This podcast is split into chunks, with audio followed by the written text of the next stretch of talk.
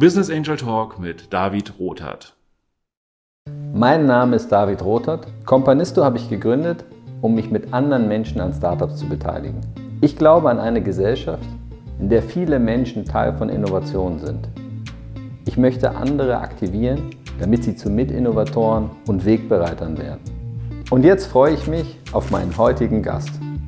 Hallo Sven, ich freue mich, dass du heute mein Gast bist. Ähm, eigentlich heißt du ja Sven Schimanski-Wabra, aber wir kennen uns jetzt schon eine Weile, deswegen äh, bin ich einfach mal so frei und nenne dich Sven. Möchtest du dich äh, zum Einstieg unseres Gesprächs mal selbst vorstellen? Ja, David, gerne. Vielen Dank für die Einladung. Ähm, ja, genau, wir kennen uns jetzt schon ein paar Jahre und äh, wir haben auch schon zusammen ein, zwei erfolgreiche Sachen gemacht.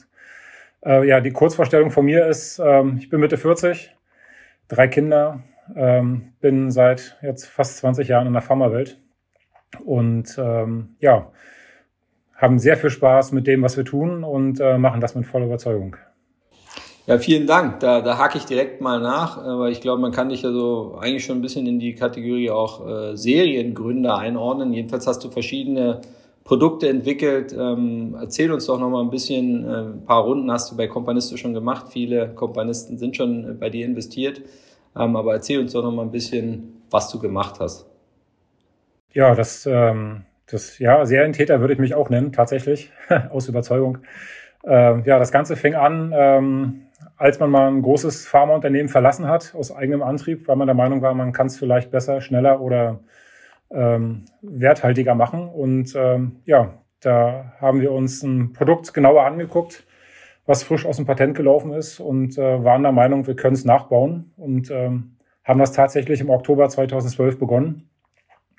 Aber das volle Programm mit Zulassungsstudien, mit Entwicklungen, also nicht einfach, äh, ich sag mal so schön, den Kosmetiktopf im, im Keller gerührt, sondern tatsächlich immer verschreibungspflichtige Dermatologie, wo man immer sehr schnell die Landesbehörden mit dabei hat.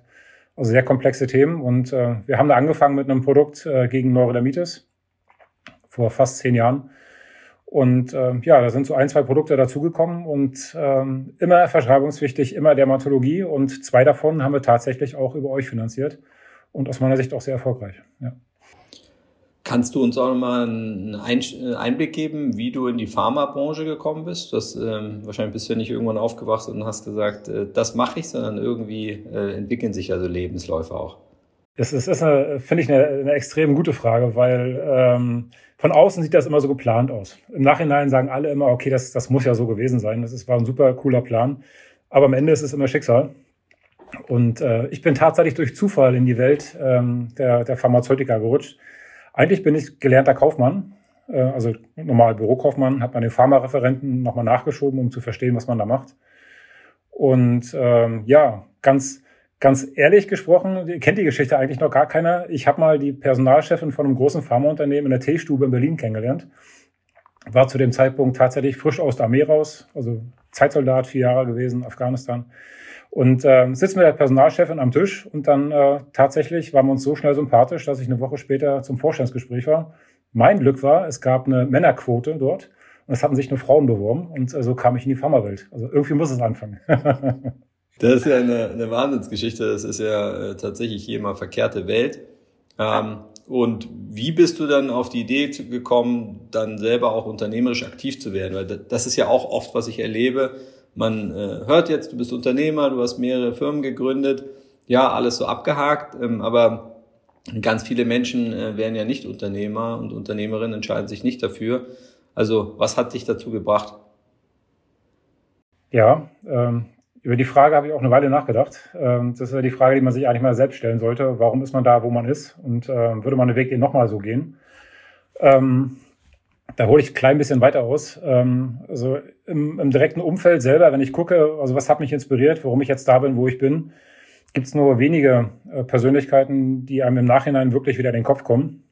Ich meine, du wirst das kennen. Man hat ja mit, mit tausenden Menschen zu tun und nur einige wenige bleiben wirklich im Kopf hängen, wo man merkt, okay, die haben einen positiv wirklich, die haben einen Touch gegeben. Da ist die Duftmarke hängen geblieben, die waren wichtig für einen im Kopf. Also die motivieren einen intrinsisch. Und ähm, ja, bei mir war das so, dass ich tatsächlich nach der Ausbildung ähm, den typischen deutschen Gedanken hatte, in den großen Konzernen Sicherheiten suchen. Habe das tatsächlich auch äh, gemacht und habe dann nach einer Weile gemerkt, wenn man dann im Konzern ist, Ähm, ja, und nun? es, äh, steht man irgendwann an einem Tellerrand, darf nicht links und rechts runtergucken, macht jeden Tag die gleiche Arbeit. Und wenn man dann auch sieht, dass die Arbeit nicht gerade zielführend oder nicht wertschöpfend ist, dann hinterfragt man die. Und wenn man äh, nicht die Unterstützung kriegt, die man haben möchte, sagt man sich, okay, komm, dann probiere ich das alleine. Egal wie naiv das ist, auch wenn man viel Gegenwind bekommt. Ähm, ich laufe gern Marathon, habe auch gern schon die hundert Kilometer hier in Berlin gemacht, in vierundzwanzig Stunden. Also für mich ist das immer vergleichbar wie ein Marathon. Wenn ich den ersten Schritt mache, muss ich auch den letzten Schritt machen. Dauert manchmal ein bisschen länger, aber man macht ihn halt zu Ende. Das habe ich jetzt auch noch nicht oft gehört, ein hundert Kilometer Marathon, wie, wie genau funktioniert das? Nee, nee, nee, nee, also äh, es gibt, Marathon sind immer zweiundvierzig Komma eins neun fünf, das ist ja äh, auf der ganzen Welt immer die, die, die gleiche Strecke. Ähm, die hundert Kilometer waren jetzt für mich das erste Mal, das war kein Marathon, das, das heißt eigentlich Mammutmarsch, eigentlich sollte der einmal um Berlin herum sein. Ich fand das so cool, weil du den wirklich am Stück machst, also vierundzwanzig Stunden. Du gehst los und kommst irgendwann an, musst es nur unter vierundzwanzig Stunden beenden. Und das ist wie eine pharmazeutische Entwicklung. Du fängst einmal an, suchst ein Produkt aus, wo du weißt, das ist patentfrei, das hat keiner hinbekommen zu kopieren. Und du läufst dann so lange, bis du die Zulassung hast. Und das ist am Ende ist genau das Gleiche. Ja, das ist ein tolles Bild. Würdest du denn auch sagen, dass eine pharmazeutische Entwicklung auch tatsächlich mehr als ein Marathon ist, sondern eher so ein Mammut-Run, wie du es genannt hast? Kommt tatsächlich aufs Produkt an. Also wir haben Beispiele, äh, wo man äh, den langen Weg geht über Zulassungsstudien, Ähm, Diskussion mit den Behörden. Wir sind ja aktuell in über sieben Ländern parallel am Verhandeln, in offiziellen Verhandlungen mit den Behörden. Also es gibt Formulierungen, da ist man recht schnell durch, wenn man Glück hat, weil gerade die Gesetzeslage so ist oder der bestimmte Wirkstoff in der, in der Lösung zu hundert Prozent gelöst ist, dann kriegt man sogenannten Bio-Waiver, muss keine Studien machen, man spart viel Geld, viel Zeit. Aber dann gibt es tatsächlich auch Produkte, die dann im Nachhinein wesentlich komplexer erscheinen, als sie wirklich geplant waren. Aber ja klar, man hat vom Sprint bis zu hundert Kilometer ist alles dabei. Jetzt bist du ja in einer Phase, in einer, in einer Branche, meine ich, in der es insbesondere auch darauf ankommt, dass man eben Genehmigungen bekommt. Also man hängt am Ende davon ab, dass andere natürlich das auch bewilligen, was man davor hat. Ja, dazu kann man selber was tun, aber man hängt davon ab. Und jetzt sind ja viele Unternehmer so, dass sie denken, sie, oder sie möchten gerne alles aus eigener Kraft schaffen. Ja, wie, wie bist du damit umgegangen, dass du da auch eben davon abhängig bist, dass die Produkte dann eben auch genehmigt und bewilligt werden? Ja, das, ähm, das ich, ist immer ein schöner Vergleich. Ich vergleiche das mal mit unserem Tischler, den ich kenne. Ähm, wenn wir äh, zu einer Behörde gehen und sagen, das ist unsere Idee, das Produkt wollen wir gerne nachbauen, dann macht man ein sogenanntes Scientific Advice. Also man macht eine Fragestunde mit der Behörde, muss alle Daten ein, einreichen und setzt sich mit den Leuten an den Tisch. Das Man zahlt auch äh, immense hohe Kosten für so ein Meeting. Das, das Schlimme ist, das Resultat, was man dann schriftlich bekommt, ist nicht verbindlich. Das heißt, selbst wenn ich dann anfange und sage, okay, das ist eine coole Idee und ich bin drei Jahre später fertig und gehe nochmal zur Behörde, sitzt dort ein anderer Assessor und auf einmal sagt er, Moment mal, ich habe eine andere Meinung als mein Vorgänger. Also, also wir haben schon eine, eine Art ähm, ja, Grundfundament, auf dem man aufbauen kann, wenn man sich die Guidelines genau anguckt, äh, über was will man reden, mit wem will man reden. Ähm, aber alles selbst machen können wir definitiv nicht. Das ist die richtige Frage. Ähm, Experten muss man zwischendurch mal einkaufen. Aber das, was redundant, das, was immer wieder auftritt, das versuchen wir selbst zu regeln. Deswegen haben wir auch ein großes Netzwerk aufgebaut. Wir sind mittlerweile neun Personen bei uns im Unternehmen. Äh, davon sind vier äh, promovierte Chemiker, eine Apothekerin. Also wir bauen das Know-how schon intern auf. Und das, was wir nicht können, holen wir uns rein. Aber immer nur, immer nur für einen bestimmten äh, Zeitraum, wenn wir wissen, okay, wir müssen an die Behörde ran. Jetzt hast du ja tatsächlich äh, Erfahrungen mit äh, mehreren Gründungen im Prinzip. Du hast das alles unter einem Dach gebündelt. Äh, kannst du das vielleicht noch mal ein bisschen erklären, wie, wie du das jetzt genau aufgebaut hast? Das, äh, ja, das sieht im Nachhinein auch wieder so geplant aus, aber es tatsächlich äh, ist das so gewachsen. Es äh, fing alles an äh, mit äh, unserem allerersten Investor, wo wir die Skincare gegründet haben. Also ich habe ein Pharmaunternehmen verlassen, nur für den Zweck, dieses eine Produkt nachzubauen in der Skincare. Das haben wir auch angefangen in zweitausendzwölf. Sind jetzt auch in den ersten sieben Ländern auf dem Markt mit dem. Und ähm, ja, da habe ich mit einem einzigen Investor begonnen. Also GmbH gegründet, einen Investor aufgenommen und äh, haben Gas gegeben. Und äh, das war meine erste Lernkurve. Tatsächlich die steilste, weil alle, die wir reingucken lassen an Experten, die sagen auch, okay Sven, da hast du das komplizierteste Produkt ausgesucht, das es überhaupt gibt im Markt, wo große Pharmaunternehmen in Studien gescheitert sind. Wir haben sie Gott sei Dank geschafft. Entweder durch Glück oder Schicksal, ganz sicher bin ich mir noch nicht. Und äh, ja, das war die erste Lernkurve. Ein einziger Investor, ähm, ist, der ist selber Arzt und Apotheker und war mal der größte Lohnhersteller Europas, äh, Tabletten. Ähm, Leute aus der Branche werden, den, werden dann wissen, wen ich meine. Ich möchte jetzt den Namen noch nicht nennen. Und äh, ja, das war die erste Kurve, äh, erste GmbH. Äh, zweite GmbH war tatsächlich über euch. Ähm, da ging es dann über Nachrangdarlehen. Das war die D G O D, die Entwicklung ähm, zu einem anderen Produkt, äh, zur Indikation mit Akne. Und da haben wir auch wieder, wie sagt man so schön, Schicksal oder Glück. Wir haben uns mit der Behörde an den Tisch gesetzt und haben gezeigt, bitteschön, das ist das, was wir schon angefangen haben zu entwickeln. Und äh, müssen wir jetzt in die Studie oder müssen wir nicht in die Studie? Und ähm, dann sagte die, sagten die Behörden, nicht bloß eine, sondern mehrere, nee, ihr könnt direkt in die äh, Zulassungseinreichung gehen, weil aus ethischen Gründen braucht ihr jetzt die Patienten gar nicht mehr quälen. Weil am Ende ist es ja, man muss ja ein Medikament auftragen, ähm, weil wir so dicht am Original waren. Das war die zweite Runde äh, mit euch, äh, mit D G O D. Und jetzt die, die dritte, das ist äh, auch, auch halbfest, also auch zum Schmieren, sagt man so schön, äh, auch verschreibungspflichtig. Und ähm, das war die erste E K-Runde, wenn ich mich recht erinnere, bei euch im Haus, äh, nachdem Nachrang dann nicht mehr im Fokus stand, aus mehreren gesetzlichen Gründen. Aber ähm, am Ende ähm, war es für mich super interessant, weil ich zum allerersten Mal in meinem Leben nicht etwas entwickelt habe, sondern wir haben tatsächlich etwas schon Etabliertes, was schon in über fünfzehn Jahren, in fünfzehn Ländern vertrieben wird, eingekauft. Und zwar zu einer Größenordnung, die jeden äh, Vorstellungsrahmen von mir gesprengt hat, weil ich in der Größenordnung gar nicht denken konnte und wollte. Das war dann gar nicht so einfach, dass man dann in einer Größenordnung zwischen sieben, acht Millionen etwas finanziert und das über Crowdinvest sogar noch ab äh, den ersten Schritt macht, äh, fand ich sehr, sehr interessant und hat Gott sei Dank funktioniert. Ja, jetzt hast du tatsächlich ja auch äh, mal kurz beschrieben, da gäbe es wahrscheinlich, äh, oder könntest du lange drüber sprechen, über deine Lernkurven. Ich, ich will aber trotzdem auch nochmal nachhaken, äh, weil mich das auch persönlich sehr interessiert äh, als, als Gründer. Kannst du das konkret für dich fassen und sagen, was du jetzt heute anders machst als Unternehmer als eben vor zehn Jahren? Ja, ja, ich glaube, das kann ich fassen. Gerade weil ich ähm, drei Kinder habe und jetzt tatsächlich die ersten, also der größte und auch der kleinste, also Finn, Emilio, Stine genauso. Äh, ich kriege tatsächlich Fragen zum Geschäft, also nach dem Motto, Papa, bist du glücklich, wenn du zur Arbeit fährst? Oder würdest du den Weg nochmal gehen? Und wenn man die so eine Fragen, du hast, bist selber Papa, äh, selber Vater, wenn man solche Fragen von seinen eigenen Kindern bekommt, ähm, dann äh, reflektiert man sich erstmal selbst und überlegt, Moment mal, machst du das, was du machst, wirklich aus Überzeugung oder machst du das, was andere erwarten? Und ähm, ja, ich glaube, das, was ich jetzt anders machen würde, also nicht bloß würde, sondern auch mache, ist definitiv mehr zuhören.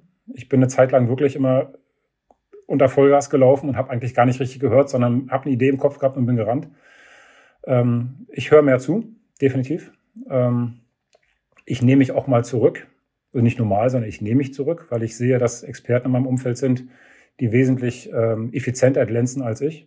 Ich muss nicht immer auf der Bühne stehen, sondern am Ende zählt das Ergebnis, also die Zulassung, der richtige Lizenzvertrag mit dem richtigen Partner. Da muss ich halt nicht immer direkt vor der Kamera stehen.